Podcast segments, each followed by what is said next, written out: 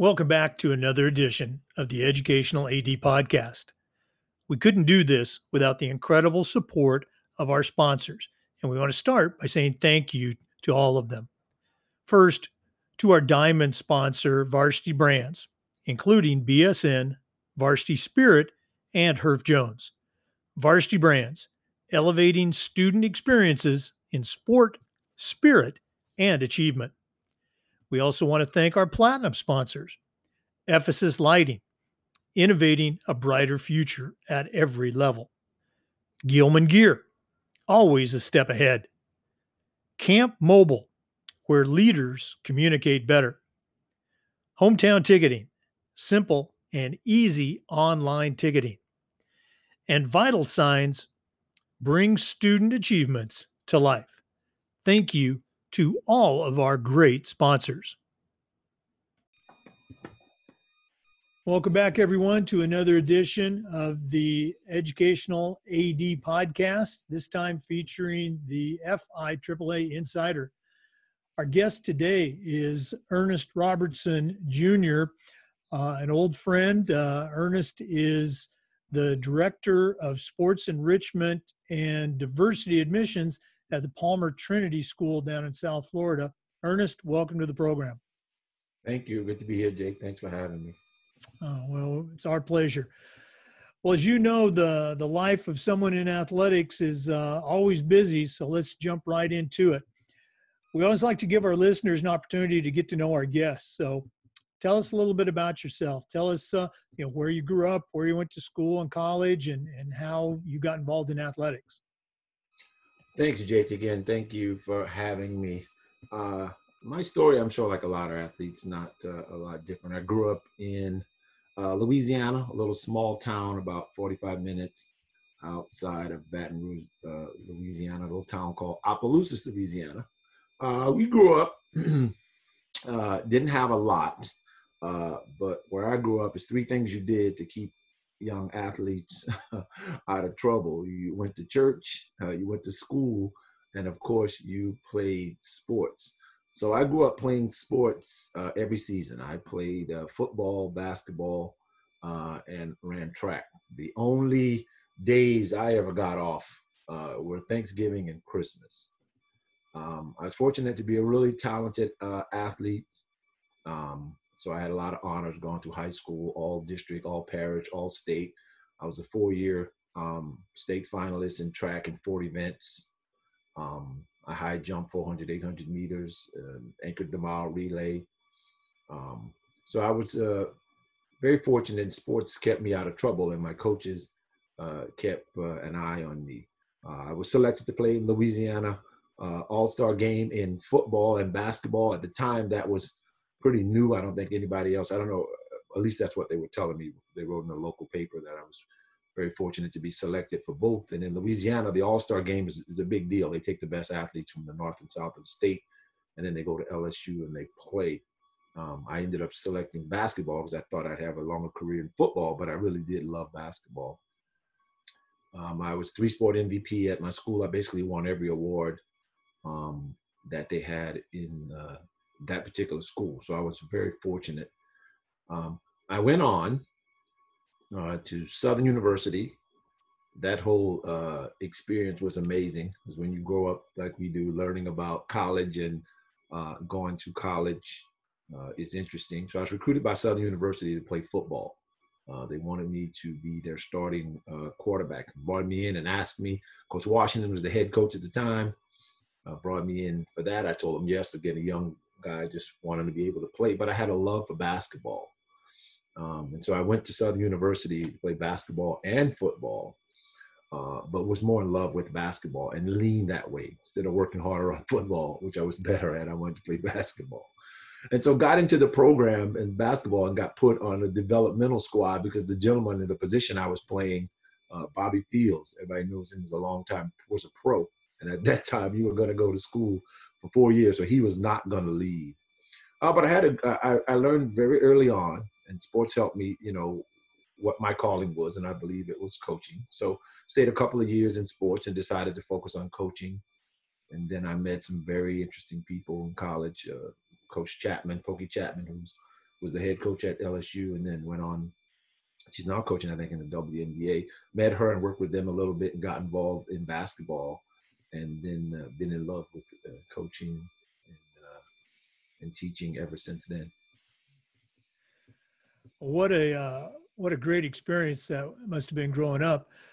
Well, you you wrapped up your college career, your playing career, you're gotten into coaching. Um, you know, what were some of your um, early jobs, and and what brought you to Palmer Trinity? Uh, well, anything that would allow me to coach, it was such a passion for me, and I, I, felt so fulfilled to be able to do it. You know, when you have these goals and ambitions, and and things work out. Um, so I started coaching uh, local teams like AAU teams and travel. And what happened was at that time through college, we had to do a lot of volunteer work as athletes. And one of the organizations I worked with was the, excuse me, the YMCA. And so that's when I first started working with kids, underprivileged kids in small communities, uh, got involved with their athletic programs. So every Saturday I was officiating games or, or working with kids. Uh, and then maybe this was my around my junior year after the first two years of, of trying to make sports work and see if it was going to be something I could earn a living at as a player. Uh, then the last two years working on graduating and focusing on coaching. So then I got involved with the YMCA to the point that they really enjoyed what I did and they offered me a full-time job. So my first athletic director's position was actually in the YMCA. I was a director of athletics um, for their uh, Baranco Clark branch uh, of the YMCA in Baton Rouge, Louisiana. And so I ran all of their sports. Uh, and that's where it started. So I stayed there uh, a couple of seasons. And what really got me involved in the schools is a lot of the work I did in the YMCA when there were schools who didn't have physical education programs, because most of the schools I worked in initially were high risk schools. So they didn't have physical education programs. As you know, when schools start to cut budgets, the very first thing they cut are physical education and usually music. So they would cut those programs. So I went in and started a program that would offer physical education uh, to these uh, underprivileged schools in our YMCA facilities because we had a gym and we had summer camp and we had field space. Um, so that's where I got involved in physical education. So I did that uh, at Baranco Clark for a number of years.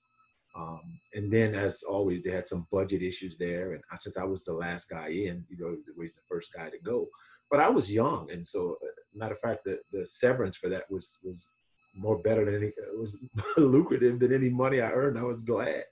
Uh, but then they had budget cuts, and so I just put my name out, and I got several people interested in hiring me. So I took a job in Chicago, Illinois, as an athletic director at another YMCA down there. They they flew me up and interviewed me and loved me and offered me literally on the spot. Uh, I'd never been in Chicago, but I was young, right out of college. I took the job and that led me to some very interesting uh, moments in my career. So when I went there, I did the same thing. I started working with schools in areas that didn't have physical education programs. Uh, the very first school that um, hired me actually to work um, as a coach in their school was uh, Lemont Township High School, a private school, beautiful facilities. I worked there uh, as a coach uh, for a couple of seasons. Uh, and then, you know, as you do in our business, you know, you know, you can move around a lot. Uh, I wanted to get into a, a better program, a bigger program. That was a small private school. And then I took a job, uh, and this is a really good piece of history for myself. Uh, I took a job at a school called um, Progressive Ch- uh, Charter School. It was a um, it was a charter school started by these um, two young teachers, and what's interesting about the school is it's called Perspective Charter School. I'm sorry. What was interesting about that is I was the very first head basketball coach at this school. Anthony Davis graduated from that school. So I was the first coach to ever run a basketball program at that school. Anthony Davis graduated from that school. Now I didn't coach him; he later on came through, but I was the first uh, head coach there. Um, so I coached at uh, those two schools I didn't much like Chicago because of the winters. There are two seasons in Chicago, uh, construction and winter, and so I, I didn't I didn't like it. Um, but had some great time. Worked with some great schools. Worked with some great programs. And then um, due to family wanted to come where it was warmer, which led me to uh, Florida. Uh, and when I got here, uh, again, I went directly into working in the public schools. I worked some really tough schools in Miami-Dade. I took a job as an educational mobile unit director.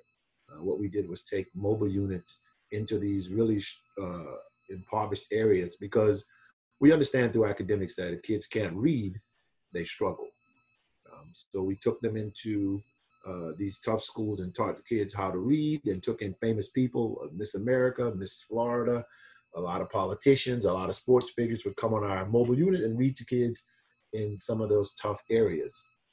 Um, I did that for a number of years. And then one day, a buddy of mine who worked at Palmer Trinity, who knew me when back in my college days, um, asked me would I come on at Palmer and coach with them. That he had a the school didn't have a big history in basketball, but we could turn it around. He had some really good players that were were young, and so I came up, looked at the school. Uh, they hired me as a an assistant basketball coach, and I found myself every day making that uh, 90 minute drive in traffic um, down there to coach, and it was the best time of my life. I enjoyed it. I mean, I literally had to get on the road at 2:15 to be there for 3:30, set up, practice. I loved it. I did that a couple of years, and then a position came available as a middle school athletic director. Interviewed me, and they hired me, and then uh, a couple of years later, I, I would take on the role as the head basketball coach and assistant middle school athletic director, and then chair the department, and then work up to the athletic director. So, really, really nice course of work that gave me a lot of great experience. Well, I'm certainly uh, you know familiar with a lot of your work at Palmer. I know you know basketball wise, you had some Final Four teams. Uh, I think many years. Uh, um, you know, you uh, you took uh, a group of underachievers and, and got uh, much more out of them than maybe another coach might have. Certainly, put your stamp on the athletic program these past several years. Um, now you're starting a new adventure at, at Palmer Trinity as the director of sports enrichment and diversity admissions. You know, uh, tell us about that job and how you see um, that impacting uh, what you can bring to Palmer Trinity. Thank you. Thank you. That's a great question. I'm at a point now in my career, and I think with your experience, you understand. You know, we want to do what we love and what brings us great joy, and so this opportunity for me uh, couldn't be uh, more perfect. Um, I worked for a school a number of years that uh, respect what I've done, so they've allowed me to get involved in the position and basically create it. It's kind of a hybrid of uh, off of an auxiliary director. So, director of enrichment, I'm going to work with uh, and develop programs that help our kids that might not make um, certain athletic teams, and also in the off season and the summers um, to develop sports camps and clinics and things that allow kids um, to learn great lessons uh, through sports. Uh, that, the diversity um, component of it is now with these social issues that we're um, we're dealing with. Um, hang on. Um, now with the social issues that we're dealing with, you need a voice that um, you know can help I'm sorry, Jake. I can I hear music in the background. I'm sorry. Great.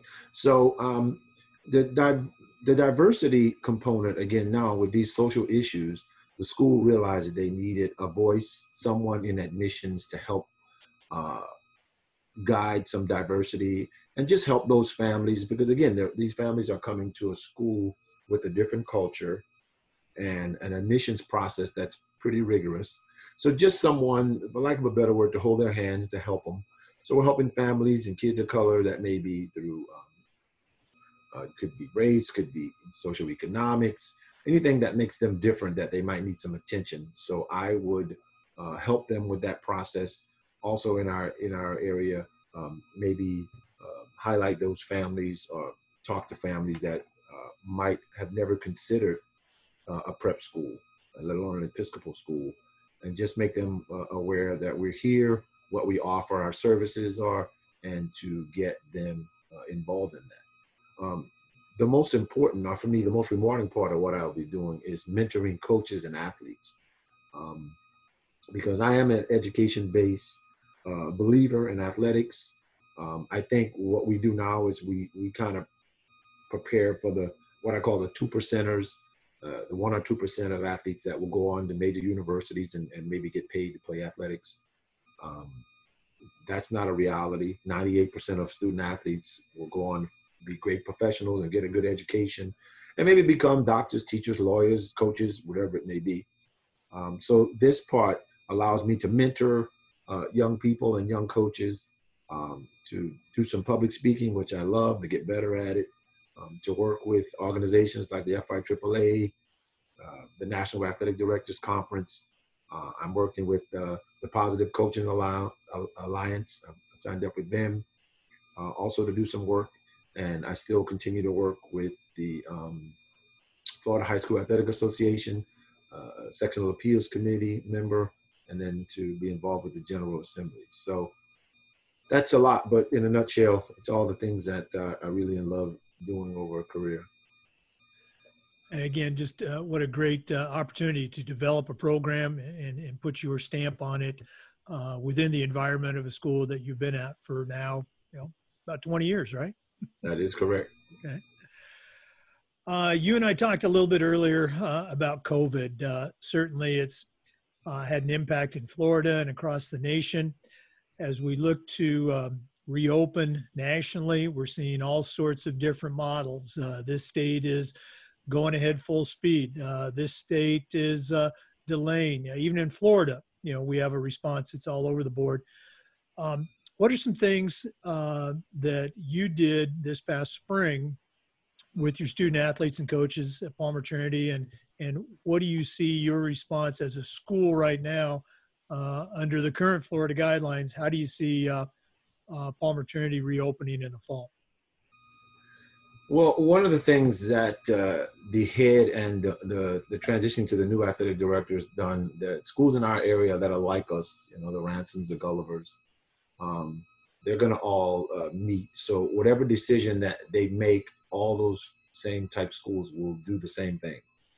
Um, so they're going to open on the 27th, and everybody's going to do that under some contingency. So I have some Zoom meetings coming up, and I'm going to figure out what that is and how that plays on on my new role. Again, my personal opinion is um, we should hold off. I don't think we have enough information. I certainly don't think we uh, there's too many variables to control, and I just don't know if it's safe. And then you're still wondering if you're going to get all of your student athletes and coaches uh, out to practice sessions uh, to begin. I just don't think it's going to work. Now, what I did was uh, in the spring, moving into the summer, well, actually, into the summer, into June, uh, ran a couple of sessions under the new guidelines. Um, and, and they went fairly well. So, some of the things that we did was, uh, again, uh, the temperature checking, and we had a log uh, check in by the, um, I brought in a nurse, I brought in my athletic trainer. So they all uh, handled the check in. We practice social distancing. We use gloves, a lot of hand sanitizing. Uh, we didn't use the locker rooms, but in the locker rooms, I put in uh, some glass between lockers if, if someone had to go in. Um, that's for the future. Um, masks, giving coaches portable microphones in their mask so they don't have to take it off to speak to athletes. Um, we looked at, again, some face shields. We looked at uh, sanitizing the whole athletes with the system, and we looked at uh, cleaning off the shoes. We looked at uh, cleaning off shoes and other things. So, just a really good uh, plethora of new ideals. Uh, there are ideals coming in every day uh, about you know how to be safer but the bottom line is as i read as i talk on zoom as i go through the day to day of just living we're so accustomed to doing things a certain way we just forget. People forget sometimes to wear masks. People forget all the things that they touch you know elevators corridors doorknobs. Um, you know if you fall down you might put your hand on the ground. Everybody's walked there and you might not think that's a big issue. Um, so little things like that. It's very hard um, to manage and too many moving parts. But again, if they give us the go ahead and we have parents um, that are willing, we'll put those safety measures in place. Uh, and try our best to be safe. But the fear is, you know, you have one case that could shut your program down. And, and again, that's where we are today. We're backed up. When if I believe we had masked and social distance properly and stayed in quarantine, maybe another two weeks, three weeks, that maybe at this point we'd have different results. We might be able to be back to some kind of normalcy. Yeah, it's certainly a, you know, a challenging time, uh, and I don't think any other state uh, is like Florida in our variety of responses. Um, this spring, in addition to COVID, we always we also saw uh, hopefully an increased awareness regarding uh, social issues. Um, from your perspective, what are some things that we can do as leaders in athletics? To to do a better job of you know responding and being aware of uh, the social issues that you know were at the forefront this past spring. Well i think the, the first thing is it, we have to just be conscious number one that we have a health crisis and we have social issues. And those two things are not politics. That's the very first thing. A lot of people are confusing the two and it's not politics. The health issue is a health issue. It affects everybody globally. We have to try to fix this, find a vaccine, remedy it. The social issue is the same thing. That's why globally everybody's gotten involved. Um, I never understood why people need racial information or racial profiling for basic necessities. Like if I'm going to apply for a job, I'm not sure why you need to know my race for me to apply for a job. So all these things we don't need to do. But I do know that sports is the best catalyst to bring about change because people uh, from different races and economics, faiths, uh, will support a team, will support a city, will support a state, will support a country. Um, so sports can help us and it can help us have the conversation early on because we can have athletes very young and teach them uh, about diversity by different athletes accepting each other, spending time together. It's still the best way to teach life lessons. Things I still go through today, I've learned um, through athletics, having great mentors that um, that guided me, um, sharing uh, what we call the trenches with teammates from different backgrounds and, and different races. Um, so that helped me learn. So the way for us to get better is first to understand that um, health issues and social issues are not politics. Uh, politics is something very different, and when we um, mix the two, we get emotional, and that's what sports is. A, a lot of sports uh, is very emotional. So when people are emotional, they're not rational. And what you want to do is have a plan that allows athletes to learn from each other and to grow and, you know, like my granddaddy always said, you know, you want to treat people the way you want to be treated. That's easily said, but oftentimes seems very difficult to do. You just uh, you just mentioned uh, mentors, and uh, in our profession, we know how important it is uh, to have mentors to uh, develop leadership. Who've been some of your uh, mentors? You know, growing up, you mentioned your grandfather, but who've been some of the mentors and leaders that you've had in your career that have got you to uh, where you are today? Um, that's an easy one for me. There are three really distinct mentors that helped me in my life, and I still continue to grow. And unfortunately, all three of these mentors of mine have passed away. Um, the very first one, uh, his name was uh, called him Coach Gilry, um, down in Louisiana. He was my football coach uh, and mentor. He was the first guy that believed in me as a football player and he walked up to me one day and told me I was going to play the position of quarterback. And again, I had no interest in it. And he said, You're going to do it and you're going to be good at it because you're a born leader. Um, he saw something in me I didn't uh, even see myself. His name is Murphy Gilry. He's inducted into the, the Louisiana High School uh, Hall of Fame. He worked at the same school for over 30 years. Uh, and he was the first person that believed in me.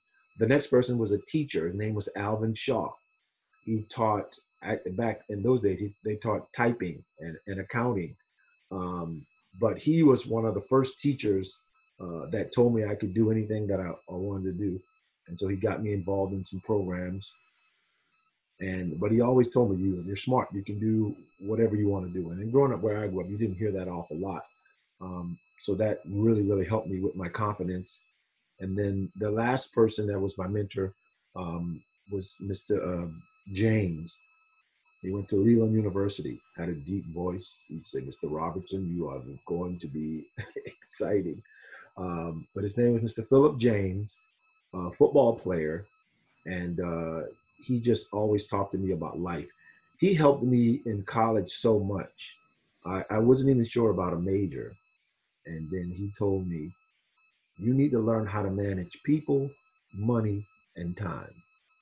If you can do those things, son, you can do anything. And so when I when he talked to me about that, I immediately uh, majored in accounting and management. And he's been true to this day. I can do anything that I want uh, because I understand how to manage people, money, and time. So Mr. Philip James um, was my third mentor and, and just really, really a, a good person. Uh, appreciate you sharing that. Well, I asked this question of all our guests, and uh, I've known you now for 12 years, and I think I already know the answer. But uh, um, what are some of your favorite parts about the job of being an athletic director, uh, being involved in athletics? What gets you excited about coming to work each day? Uh, yeah, I think you know, you know, you could put a sign on my desk uh, on front of my door that says "Students First. Um, I love working with young people and I really love the art of coaching. I'm not the kind of coach, you know, I love to have talent. Don't get me wrong. I mean, uh, the better the, the, the raw talent is, I think it's like clay, you can mold it. I love to have talent, but I also love the challenge of what my mentors did for me make some child believe in itself, uh, to find a skill or a talent that was hidden. I love the way we wear the same uniforms, share a meal, travel on the same bus, um, have those conversations about life. I love the whole art of coaching. I now know after 50 years that it is my calling. It is really what I want to do. So when I mentor with athletes and coaches, it's again, it's still a part of a team. I'm still coaching um, and and kind of molding. And I love to get to the end result, to have people believe in something and then get there. You know, design it, um, kind of water it like a plant, watch it flourish and get there. I received some really heartwarming uh, notes from our seniors this year that weren't able to finish sports. Uh, but two young men sent me a note, and then the, the gist of their note was thank you for believing in me. Thank you for believing in me, coach, and allowing me to have a great experience. They weren't great athletes, but they're good people. And I also got a call from a parent who said the same thing. Um, her son, you know, she said, Thank you for believing in him. Thank you for working with him. Uh, thank you for giving him the confidence. He may never know what you've done for him, but I want you to know that I know. He may never be able to tell you, but I know. Uh, and that's why I do what I do. And I really, truly love it. No, I can attest to that. I saw it uh, a number of times. You know, kid might only get in the game for 90 seconds, but uh, you got uh, the maximum of his ability in that 90 second uh, period. Just uh, it's great watching you coach with kids. Well, Ernest, we kind of come to the end of the podcast, and we always like to wrap up with what we call the athletic director's toolbox. You know, you're a master AD, and now you're getting ready to send a brand new athletic director out on their first position. But I'm only going to let you put three items in their toolbox. What's going to go in Ernest Robertson Jr.'s toolbox? Um, for me, it's a no-brainer. Um, there are going to be three things. Number one, I, think you have to keep positive quotes. Uh, you know that that's around your student and your health. You have to keep that in your life um, so you can stay healthy, stay positive, have a clear mind. Every day when you walk in your office, you should have something that you look at, either your goal list or some positive statement that remind you why you do what you do because you're going to be challenged. So I would say have that in mind and make sure that's in your office every day. Um, I would say have a great support staff.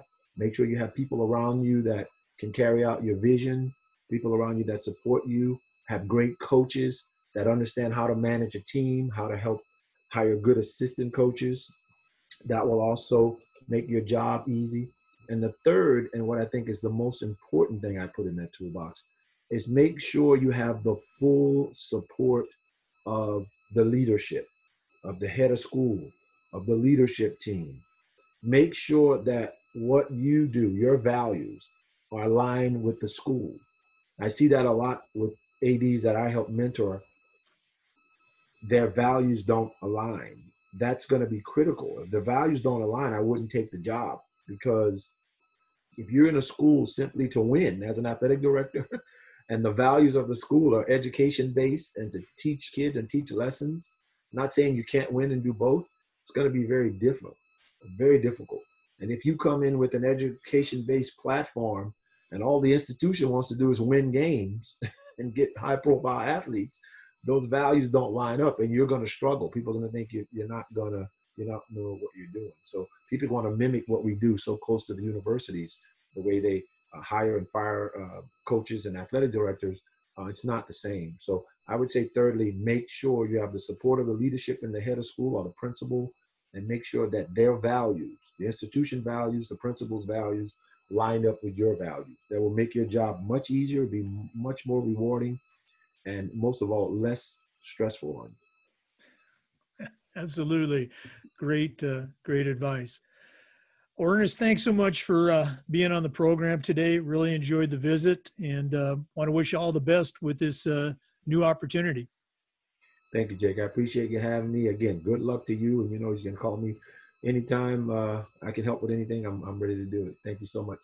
Oh, absolutely. Looking forward to the next chance we get to uh, present together at uh, NIAAA. Well, listeners, thanks again for tuning in. Uh, come back again next time for another edition of the Educational AD Podcast. Thanks for listening to this episode of the Educational AD Podcast. I want to remind you that the Zoom recording of this interview is also available on YouTube on the Educational AD channel. Thanks again for listening.